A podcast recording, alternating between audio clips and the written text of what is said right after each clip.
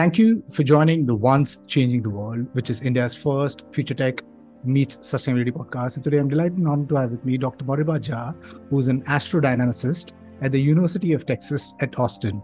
He's a space environmentalist who has previously worked as a spacecraft navigator at the NASA Jet Propulsion Laboratory and currently serves as the chief scientist for Privateer Space, a company he co founded with the Apple computer co founder Steve Wozniak to better collect and share space debris tracking data.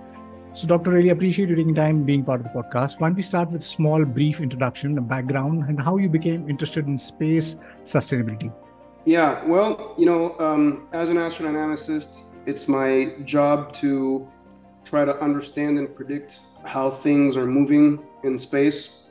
And uh, at the beginning of my career, I worked for NASA's Jet Propulsion Laboratory. But uh, after about six years, I relocated with my family to the island of Maui uh, in Hawaii. And uh, I got a job with the Air Force Research Laboratory.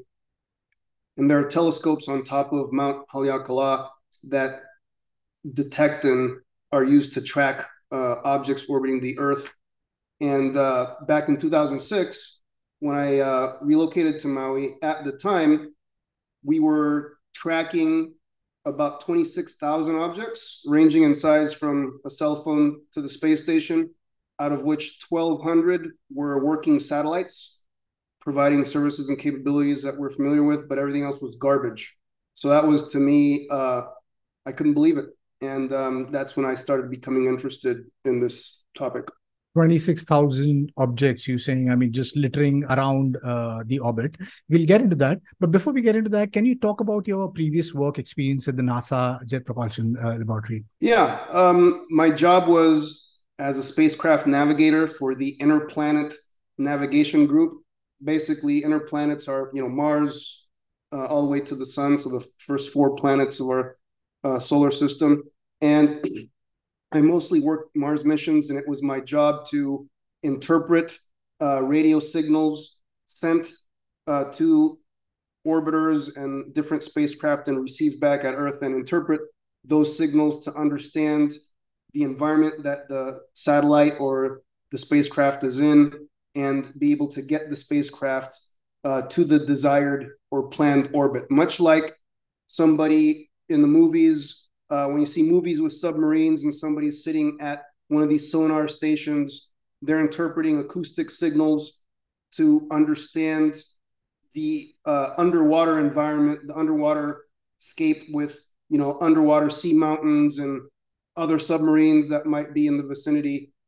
My job, without actually being able to physically see the spacecraft, is interpreting these photons and reconstructing what that spacecraft is experiencing and then use that to model how the spacecraft is going to be behaving. What will it experience to basically try to get the spacecraft on its intended uh, flight path? So that was my job. So how, how do you do this? Would you like to maybe elaborate on this process collecting all this data making sense of this data? How do you do that? What's the process? Basically you know the signals that we send these things are traveling uh, you know at the speed of light kind of in a vacuum but the the actual photons that we send and receive are um, affected by the by by the, the spacecraft itself and whatever it is that it's experiencing. And so uh, the, the the distance away from us and the speed at which the spacecraft is moving and how the spacecraft is oriented you have different forces affecting the spacecraft. You have the curvature of space-time so gravity uh, as as we know it from all the different uh, celestial bodies, but also we have non-gravitational effects like the, the the radiation from the sun on different surfaces on the spacecraft, bouncing off of it, and even heating things up and being thermally uh, emitted. Even the photons that are being sent by the antenna itself through Newton's third law of action and reaction, cause and acceleration. So all these things have to be accounted for uh, and the signals that we get back are conditioned uh, on these sorts of behaviors. And so it's up to us as spacecraft navigators to be photon interpreters. We receive these photons, and based on how long the signal took and the structure, the structure in the in the photons when we receive them, tells us something about all these different forces and things acting on the spacecraft. And so we interpret that. You know, the job of a spacecraft navigator is somewhat like being a detective, like Sherlock Holmes, because each one of these satellites and spacecraft, they have their own personalities. Even when you see the thing on the ground as it's being built in the clean room, when it gets uh, you know mated to the rocket that it's going to be you know sent up with, and even when you see the spacecraft and understand all the it's made out of and all these things, and you put that into your models, the models are not perfect. And so the thing is, we're always compensating for our imperfections. We're always compensating for our ignorance. And the truth is that Mother Nature affects these things in ways that we can't predict uh, exactly. And so that's part of the, um, to, for me, that's part of the passion in being a spacecraft navigator is that even though I have this knowledge of orbital mechanics and how these models come together in theory, in practice, given imperfect sensors as well, um, you know, our eyes, ears, and all that other stuff, they're not perfect. So these um, these radio dishes uh, have flaws as well. They're not perfect. It's piecing that together and refining our knowledge by embracing our ignorance. Uh, and we discover something about this object, and it has a particular way that it behaves. Uh, it's very rewarding for me. That's like that's awesome. I, that's the thing that I really loved about being a spacecraft navigator at uh, NASA's Jet Propulsion Lab. Lovely. How cool is that? Now, privateer space. What is it, and what's the mission behind it? So, privateer really was born out of the, I guess the the um, uh, witnessing how the world faces many wicked problems, uh, global societal level problems, and um, you know, one of the things that has led to these problems not being solved, uh, aside from them being very difficult, is that smart people around the globe don't have easy and uh, equitable access to data and information.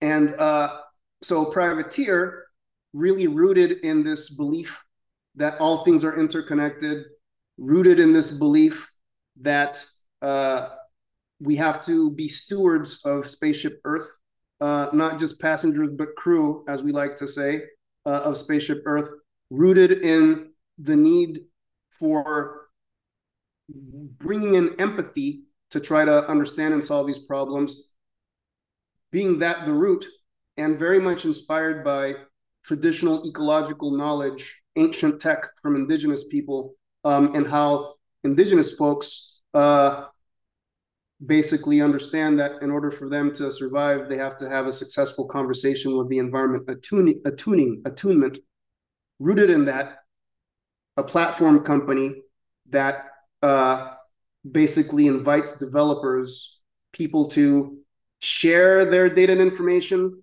get data and information, fuse, uh, collect, pull insights out of this, focused on really trying to solve uh, humanity's uh, wicked problems. So that's what Privateer is really about: is trying to use data and information to inform humanity uh, of possible solutions to some of these wicked problems.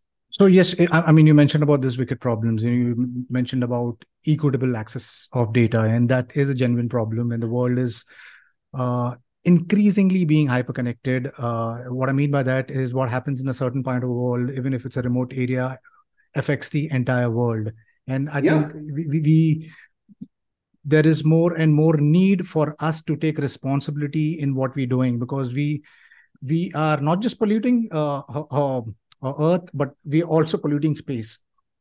Tell me about this. How do we sort this out? What's the way to mitigate this problem? How do we solve this? Yeah. So so look, um, we have technical problems and political problems, but the biggest problem is the lack of empathy. And uh, there's a lack of awareness, really, by most people that this is an issue, or you know, why should they care, kind of thing. And usually, when I show people, when I say, okay, go to privateer.com and you can kind of see all these dots around the globe, people's first reaction is, wow. And then the next thing is, oh, of course, humanity tends to behave this way. And then the next thing is, well, what can I do? And it's not really my problem, right? Like, okay, so we have satellites we have debris, but who cares? And then when I tell people, well, you know, things like, uh, you know, finding yourself from point A to point B, um, position navigation, timing, you know, GPS, um, financial transactions, monitoring the Earth for not just climate change and disaster relief, but also, I don't know, wars in Ukraine, that sort of stuff. We know, humanity knows more about the planet uh, and itself because of these robots in the sky called satellites than by any other uh, source of information. And these sources are not protected from harm. And that pollution, uh, you know, some of these pieces of junk are flying relative to these working satellites. They're they're crisscrossing each other at relative speeds of up to 15 times the speed of a bullet. That's going to do a lot of damage when collisions happen. And we've already seen some of this stuff happen. So that is the uh, thing that we're highlighting first for sure as one of the problems is what we've done detrimentally to the environment on land, ocean, and air. Now we're doing to space. So, so, so how do we mitigate this problem? How do we solve this? Because yeah, so I, yeah, right, right, right. So the mitigation is this, right? Um, the the the mitigation, which is the prevention of further pollution, uh, comes from looking at how we can uh, first agree that space is an additional ecosystem of Gaia, Mother Earth. So it should be land, air, ocean, and space. That uh, space is a finite resource, and as such, uh, is an environment in need of environmental protection. Uh, so that's the first thing. And once we accept that, and we accept it's a finite resource, then we can say, how do we manage this holistically? Prevention of pollution should be done through things like developing circular economies that can say, okay, how about if we incentivize companies uh, to design, develop, and operate reusable and recyclable rockets and satellites? Um, right now, satellites are single use, just like single use plastics are not so good. We try to minimize that. We should be minimizing single use satellites. Um, and if we can basically reuse and recycle these things on orbit, then we have to launch less of these things. Um, everybody's just launching as many things as they want. There's no coordination, there's no planning. So the environment is not being managed holistically. It's everybody does whatever they want kind of thing. So that's going to lead to a tragedy of the commons. So one way that we could mitigate further the debris is really having a global coordination and planning, countries coming together and saying, let's do this together, just like with air traffic and that sort of stuff, right? There's global coordination for air traffic to some extent for maritime and that sort of thing. Um, we should be applying something similar uh, to space and using waste management principles that have been successful on the surface of the earth and applying those to space. Of what I know of what I read is that, you know, I mean, the space is going to be flooded with thousands and thousands of satellites in the coming years. So in, in you know we have something called Web3. In the Web3, you know things are decentralized. We're going towards a world which is more open, more shareable, more. Do you see something like that where rather than flooding these so many data, uh, this thing, would there be uh, a way to kind of share data through these satellites so it's accessible and it's yes absolutely. And so that's actually one of the things that we're doing at privateer is uh, we have you know satellites and payloads that are meant to be shared kind of like uber is a ride sharing concept. So having satellites that have different uh, sensors and capabilities that people don't have to launch their own could just use this thing and just subscribe to it and say hey at this time for this part i want to collect these data i want to look down on the planet i want to do this out of the other that's really what people care about at the end of the day and so we're we're trying within Privateer, aside from being a platform company, also have you know payloads and and and and uh, you know satellite systems that can be treated as like a rideshare in space. Absolutely. You have somebody like Steve Wozniak, you know, on, on your side. So how are you leveraging technology to create uh, sustainable uh, space? Look, uh, Steve is really awesome. I, I don't have. I can spend a whole different podcast talking about how awesome Steve is, but what Steve and Alex, the CEO, bring to the table is they've been very successful in um, spearheading uh, companies that develop kind of this deep tech and high tech, and now marrying it with this ancient tech, the traditional ecological knowledge kind of stuff. That's what we're blending uh, within Privateer. Absolutely. Lovely. So you're leveraging the past and and, and the current to build. Uh, That's the, the way, brother. Build, build, build the future. Lovely, lovely. How how cool is that? Uh, now I'm sure you must have heard about India's uh, mission to the moon, uh, Chandrayaan three. Uh, any views yeah. on that? And would you like to give any advice to young people who are interested in pursuing a career in space sustainability? Look, um, so by the way, the other the other company that I have is Moriba Jah Universal, and that's focused on getting the message out and the awareness, uh, you know, me into arts and entertainment, um, and spreading this message. And so, first, I would say, you know, for India, India also has indigenous populations and um, a practice practice of living harmoniously with the environment. Uh, I would say that India should definitely look towards those people and take those principles and apply that towards space exploration. India could uh, be leaders in space environmentalism and sustainability if India decides uh, to do those sorts of things, which I'm hoping the answer is yes uh, to that. And we only have this, this is our only home. We need to actually have homes other places, not just in the solar system, but across the universe. And the homes that we try to have aside from spaceship Earth, we can't we can't be successful if we're going to just transport uh, the worst parts of humanity and our viral nature. So this is the, the idea is to embrace our intergenerational contract of stewardship and you know over ownership and say let's claim responsibility uh, over the environment let's claim responsibility over life and even approach life with the notion that existence in and of itself is sacred.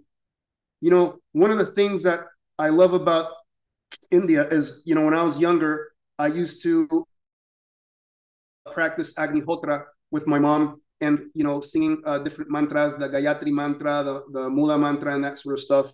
And, um, uh, you know, I, this idea of sacredness that I love about India uh, is something that should be, in my opinion, exemplified in India's space agency research activities and exploration. So I think uh, we could, I think India could achieve that. So that's my that's my message to to the youth. How about that? I'm just going to digress a bit. Uh, so recently, a family in Las Vegas claimed that an alien spacecraft crash landed in their back backyard.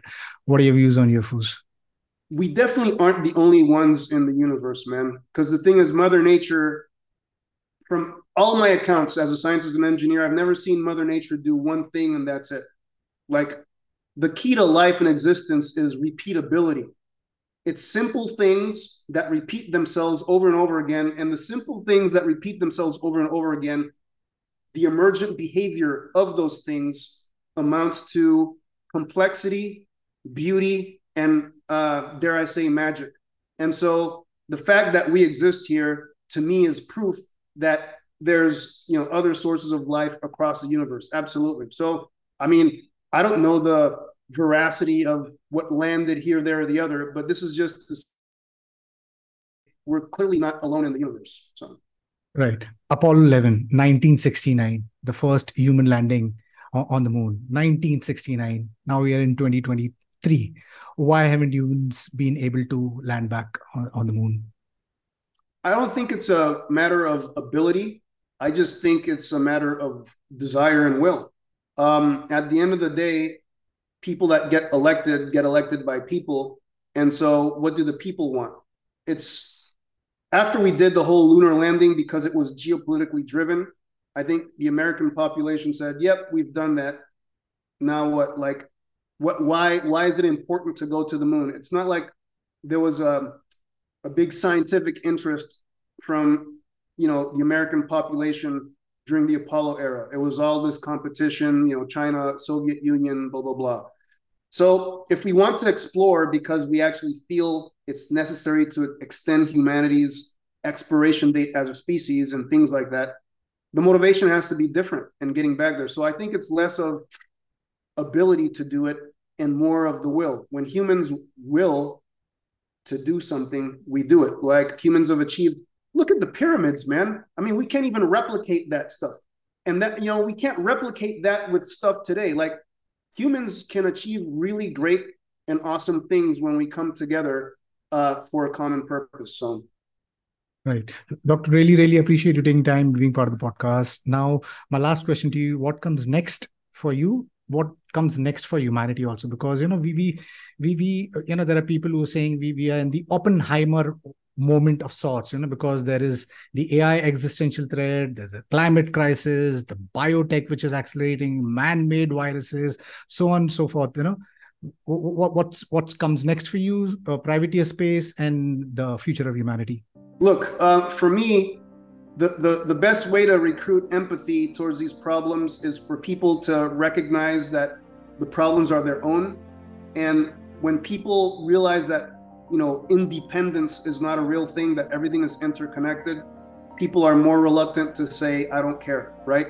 Um, and so for me, I think what's next is the only way for us to really see the evidence of this interconnectedness is with the, the help of machines. So for me, this is where AI comes into play. Is AI can help us actually see the evidence of this interconnectedness so that we can be more reluctant to say it's not my problem and embrace that as our own. So to me, that's really uh, where we head next.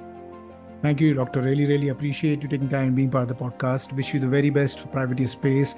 And I hope that, you know, we don't keep on doing what we're doing because here in Earth, the only known home, we, we consume pollute without any conservation and we've taken the same model space. I hope that we kind of change and you know get into space on sustainability. So thank you. Really appreciate you taking time being part of the podcast. Keep on doing a good work. To my listeners if you like what you see in here please press the subscribe button. Until next time see you guys. Bye bye thank you. Thank you. Really appreciate this. Namaskar